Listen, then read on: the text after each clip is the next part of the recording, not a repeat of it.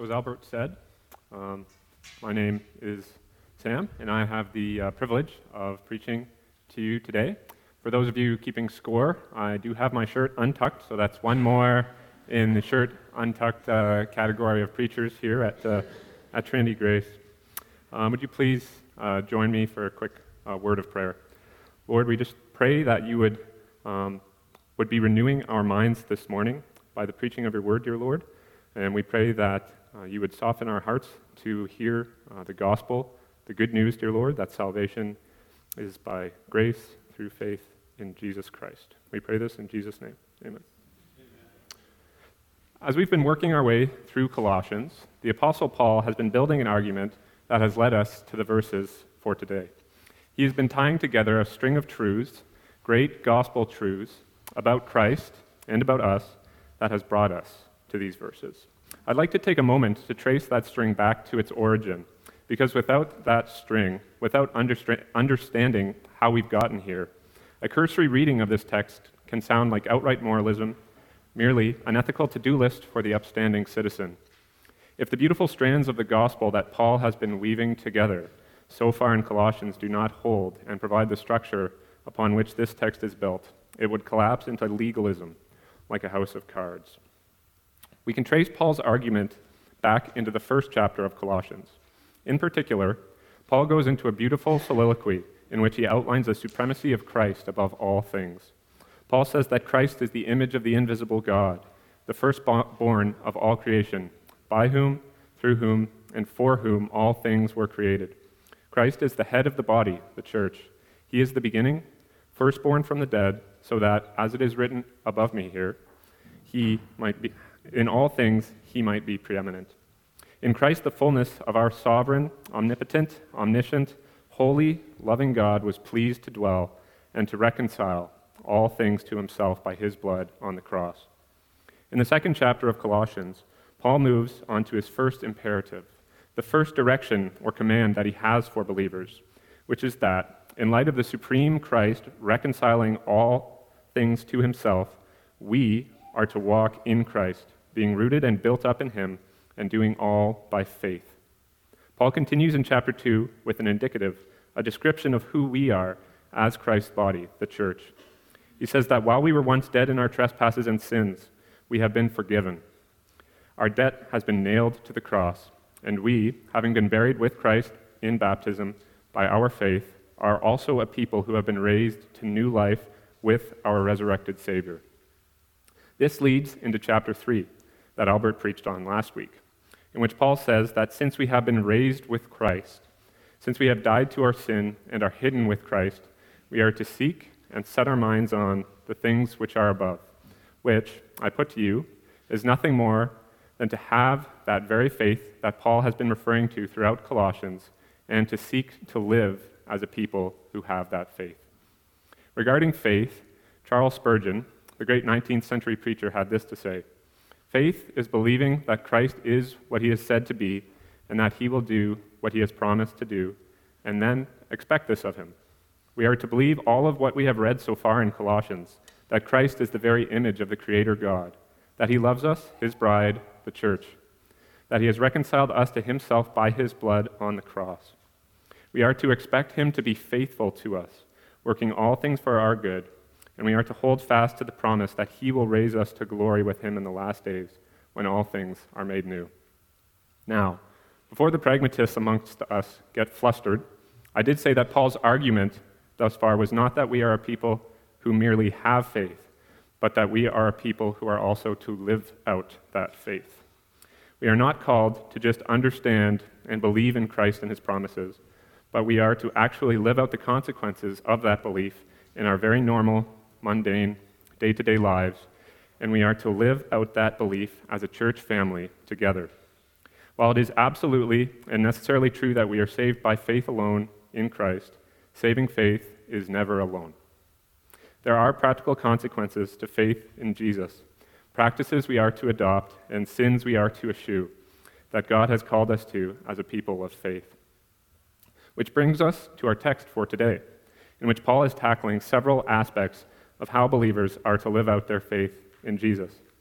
Now, it has come to my attention that uh, some of us in our congregation like having um, outlines. I won't say uh, who it was who drew my attention to this, and uh, I won't take credit for this rough outline. Uh, neither will I give credit. Um, but for those of us who are like Albert, I would like to highlight four points that Paul makes in our text that you can keep an eye out for to help you follow along. Put to death, put into perspective, put away, and put on together. So keep an eye out for these because they'll they might sneak up on you here. As Matt preached two weeks ago, Paul was writing a letter to deal with the issues that the church in Colossae was facing. Now, the issues that the church that uh, the church was facing that Matt covered seemed to have arisen because the false teachers uh, that had entered the church there were teaching asceticism, angel worship, religious observance of holidays, and dietary practices, as though these were a means of obtaining righteousness. These practices Paul condemns as having only the appearance of wisdom, while in reality doing nothing to curb the sinful nature of the flesh. The sins that Paul addresses in verses 5 and 8 may very well have been the specific sins over which these false religious practices were powerless. We are told in verse 5 to put to death, therefore. And the therefore here is tying back into all of Paul's prior argument throughout Colossians. We are told to put to death what is earthly in you. We should note the contrast that exist, exists between what is earthly, that which we are to put to death, and that which is above, the heavenly things upon which we have been told in verse 2 of this chapter to set our minds. The heavenly things are the things of God, the person of Christ, the work of the Holy Spirit in us. But the earthly things are the things that are not of God. The weaknesses we repeatedly indulge, the practices that interfere with our genuine worship of God, the sins that we continue to commit. A more literal translation is actually that we are to put to death the members which are on the earth. Now, throughout the, the New Testament, Paul uses the analogy of a body that is made of many members. Likewise, Paul here is saying that these sins are part of our bodies, since our very flesh bears the consequence of mankind's fall in Adam. These sins are the things our bodies respond to with fleeting satisfaction that send pleasure signals to our brains. Now, since they are rooted so far down in the programming of our flesh, we should not expect these sins to be easy to defeat which is why Paul uses such strong language here put to death. Paul doesn't say that we are to have some vague desire to overcome these sins eventually after we've satisfied our flesh sufficiently. Maybe when God finally turns the switch for us and we no longer desire them. No, believer. Since we have died to the spirits of the world, to the power of sin, we are, to use a euphemism, to take these earthly desires out back and put a bullet in them today. Paul provides five specific sins here in verse 5 that outline to us a general category of sexual sins that we must put to death. Interestingly enough, Paul's original audience, as we've established, were Greeks in Colossae, who, whether by influence of Gnostic teaching that had entered the church or because of the Greek culture itself, would have seen no problem at all in indulging in almost any form of sexual satisfaction, even with other members within the church. This brazen pursuit of sexual pleasure is not unlike our modern culture today. It is almost as though Paul were writing to Toronto, Ontario, 2019, when he condemns the obsession with sex. Just look at the content of the magazines at the checkouts of our grocery stores. Look at the parades that march through our streets. And think about how many people, even amongst your own circle of friends, perhaps in your own household, and perhaps you here today, struggle simply being alone in front of a computer screen. Yes, our society is quite similar to that of the Colossian church. The five sins Paul lists are sexual immorality, which comes from the Greek word porneia, from which the word that we all are familiar with, pornography, comes. Impurity, which refers to any kind of moral corruption and is often, as is the case here, applied to sexual sins. Third, lust. And fourth, evil desire, desire upon which the scripture writer James wrote in his letter but each person is tempted when he is lured and enticed by his own desire. Then desire, when it has conceived, gives birth to sin. And sin, when it is fully grown, brings forth death. And finally, the fifth sin that Paul lists here covetousness, or greed, looking for more and more sexual pleasure, which, as Paul says here, is idolatry. It is, in fact, idolatry that is the root of all the sins listed here. Idolatry is simply looking outside of God for satisfaction, whether that be appealing to some graven image to bring the rain so that you and your family don't starve, or whether that is looking to the next sexual experience to fill up what is lacking in your life. Now, Paul isn't limiting the scope of sexual sins here to just these five, but he is saying that you can use any word you want for it, whatever your partic- particular sexual proclivity might be. But any form of sexual immorality is nothing less than idolatry. It is nothing less than pursuing your own selfish earthly satisfaction instead of pursuing true satisfaction that is found only in God.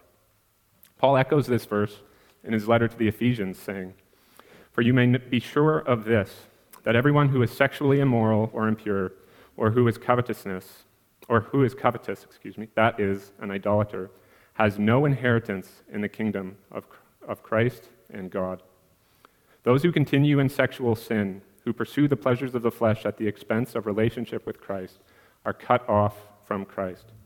This is why we are to put these sins to death. There are miraculous stories of God granting believers immediate victory over habitual sin. But if all you are doing is waiting for God to work this instantaneous miracle, you don't understand the life that you have been raised to with Christ. Albert preached this last week. We have died to sin, and we are hidden with Christ in God. He has granted us the Holy Spirit, who is already in us, transforming us, and by whom we have the ability to withstand any temptation. No temptation has overtaken you that is not common to man. God is faithful, and he will not let you be tempted beyond your ability. But with all temptation, but with the temptation, he will provide a way of escape that you may be able to endure it. 1 Corinthians 10:13. The Spirit of God is reforming our thoughts, our desires, and our affections. He is aligning our will to the Father's will and shaping us into the image of Christ, and we are to respond to and cooperate with his redeeming power within us. This is how we are to put to death our earthly flesh. You may ask what this response, what this cooperation with the Holy Spirit looks like. I would encourage you to look to the example of Christ, who was tempted in every respect as we are, and yet was without sin. Before the outset of his ministry, Christ went into the desert and fasted there for 40 days. When Satan came and tempted him with food, Christ responded with Scripture saying, It is written, Man shall not live by bread alone. Then Satan took Christ to the top of the temple and tempted him with immediate glory if Jesus would but jump, so that he would be carried aloft by the angels of God, and his power would be seen by all around. But Christ responded again with Scripture It is written, You shall not put the Lord your God to the test. And finally, Satan took Christ to the top of, the, of a mountain and tempted him with all the kingdoms of the world, if Jesus would but worship Satan. And again, Jesus responded with Scripture You shall worship the Lord your God and him only shall you serve. Then finally, the devil left him.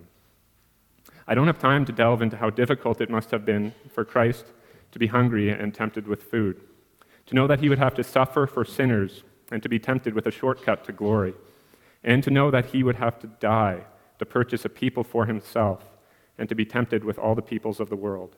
But if Christ, the Son of God, in these moments relied on the Word of God, who are we to rely on anything else? The Bible is the very breath of God, His own word. We should be a people who love the word, who study the word, who dwell on the word, and who memorize the word, so that our first response to temptation comes not from our own fallen nature, but from the mouth of God. The first weapon we have to put sin to death is the Bible, a very sharp sword indeed. We can also think of the temptation to flee, to save himself that Christ must have had on the Mount of Olives when he knew that he was shortly to be captured scourged, and crucified. But rather than giving in and saving himself, rather than abandoning his disciples in his mission from the Father, we read that when, it, when he came to the Mount of Olives, he said to his disciples, Pray that you do not give in to temptation. And Jesus withdrew and prayed, saying, Father, if you are re- willing, remove this cup from me. Nevertheless, not my will, but yours be done. And there appeared to him an angel from heaven, strengthening him. And being in agony, he prayed more earnestly, and his sweat became like great drops of blood falling down to the ground. And when he rose from prayer, he came to the disciples and found them sleeping for sorrow, and he said to them, Why are you sleeping?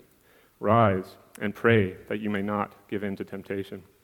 Do you pray as Christ did, as he was commanding the disciples to pray? Or do you, like the disciples who give, gave in to their sleep, give in to your flesh? Look to Christ. Pray for the will of the Father to be done in your life, and pray that you would not give in to temptation. Pray that he would strengthen you to put your sin to death. Now, Paul gives us a reason why it is so important to put sin to death, something that puts his command into perspective. Returning to our text this morning, lest the Colossians, or we here today, doubt the seriousness of these sexual sins. We are told in verse 6 that it is because of these sins that the wrath of God is coming.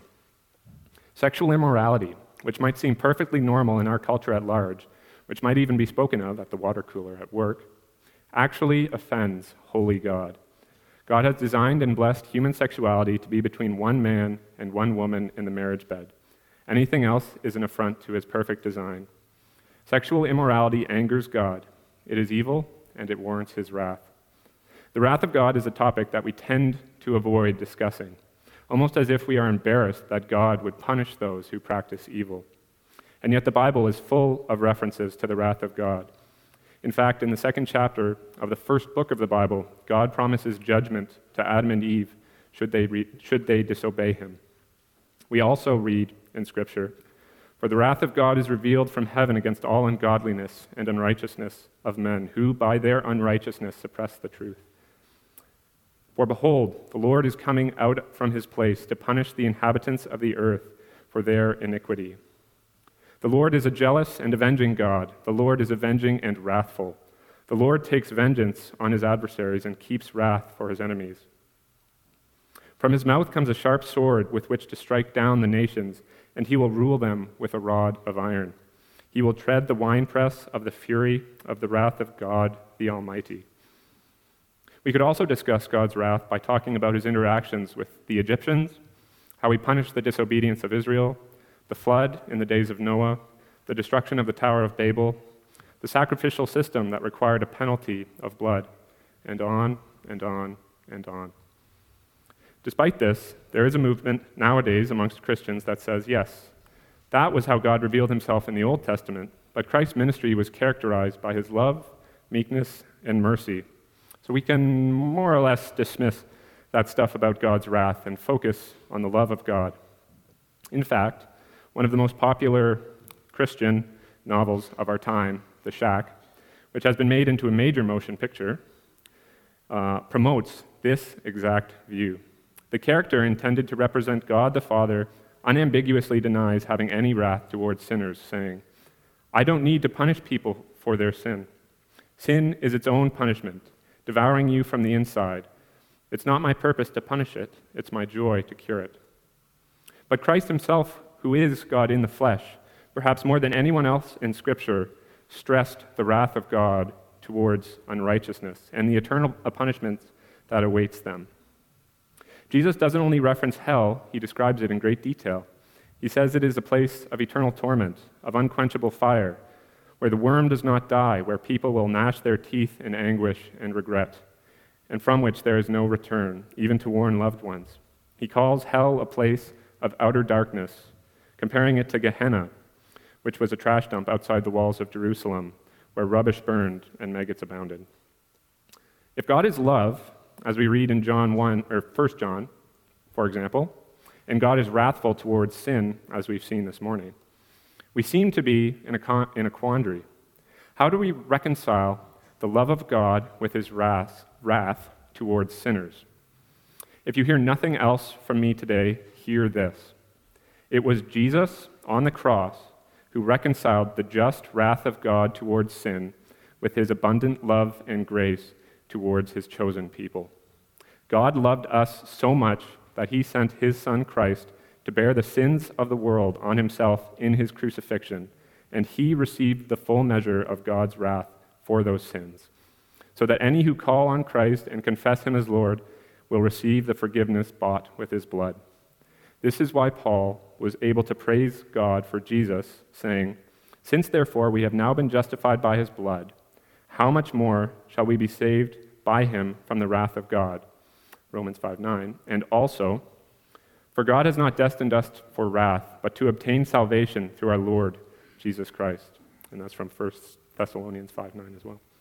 Paul's argument here, then, is that as followers of Christ, saved from the wrath of God by his grace in providing Jesus as a Savior, we are to respond to that grace by putting sin to death.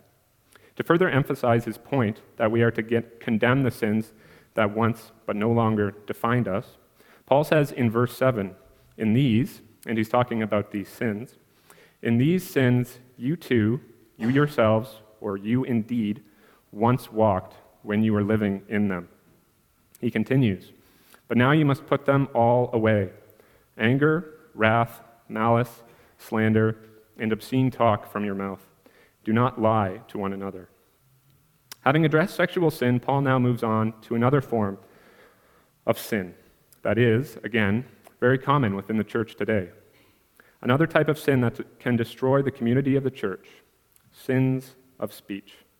Impure anger, unjust wrath, and malice create a certain disposition in the heart, an ill will that leads to slander, lies, and shameful conversation, which have no place in the body of believers, or anywhere else for that matter.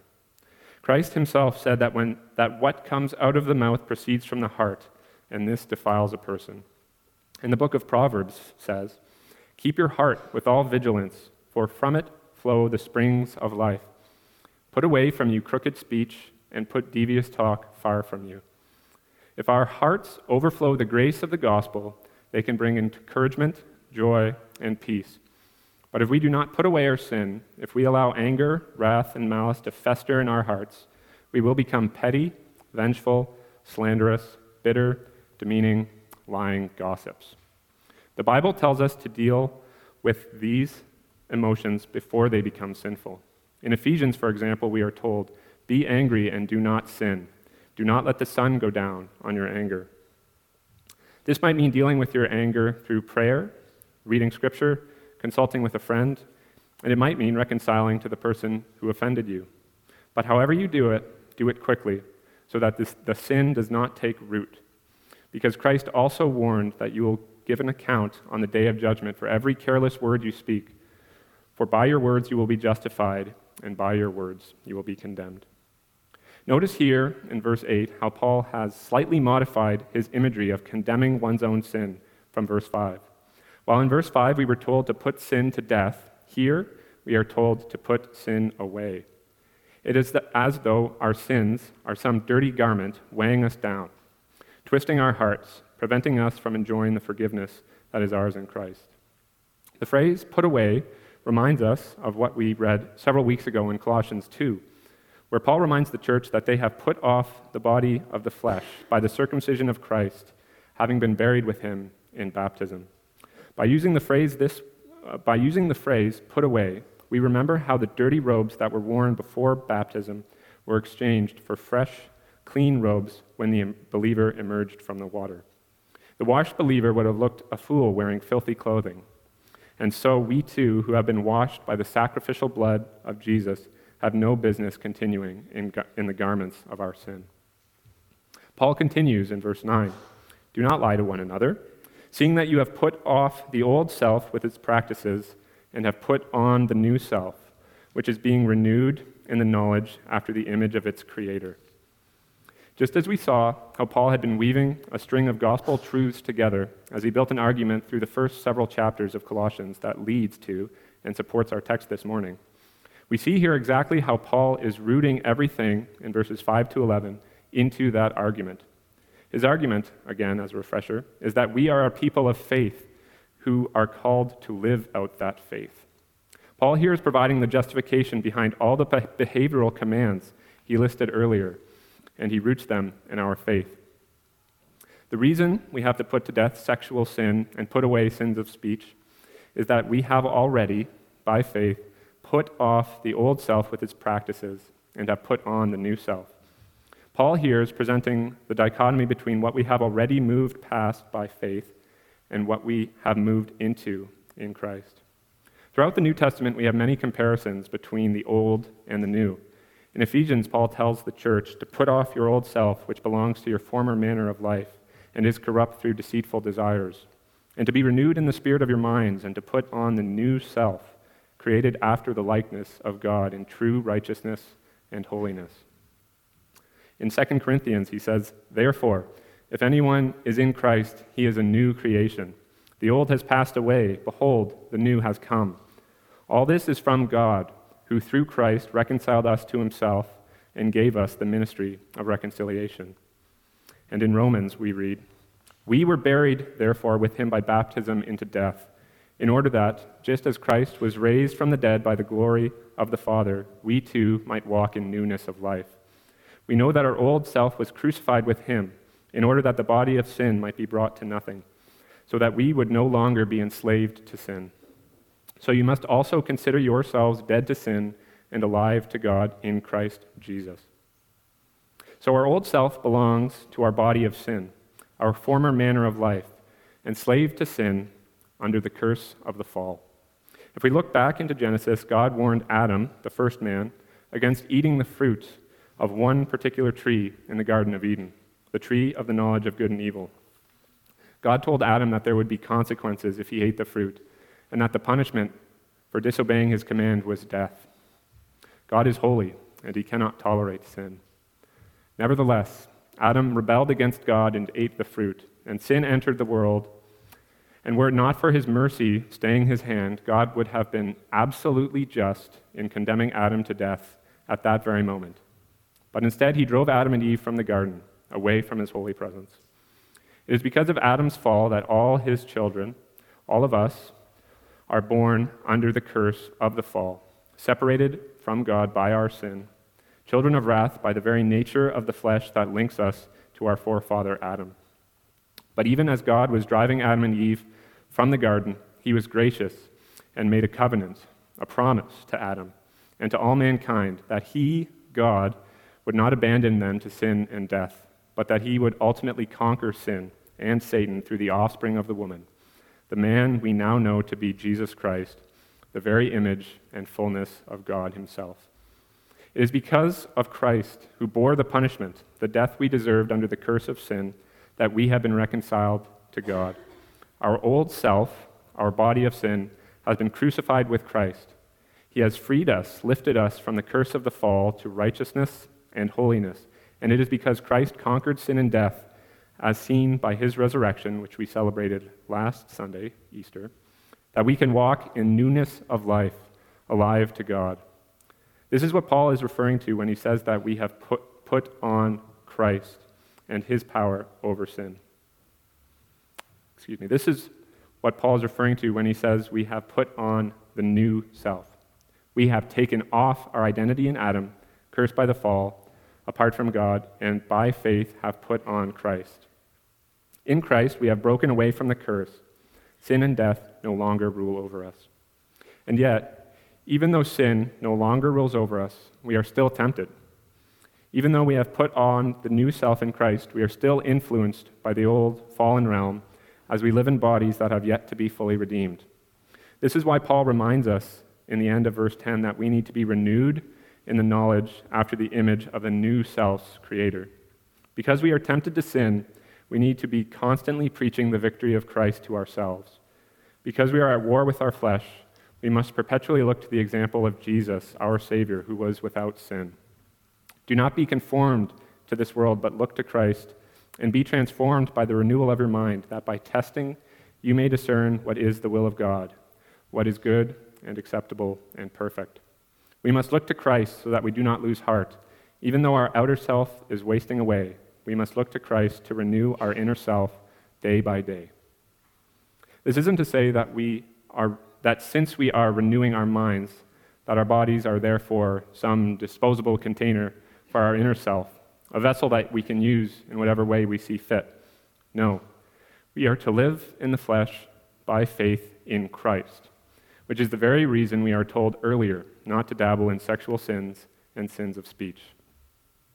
Which brings us, at last, to verse 11, where we are told that here, in the new self, there is not Greek and Jew, circumcised and uncircumcised, barbarian, Scythian, slave, or free but Christ is all and in all.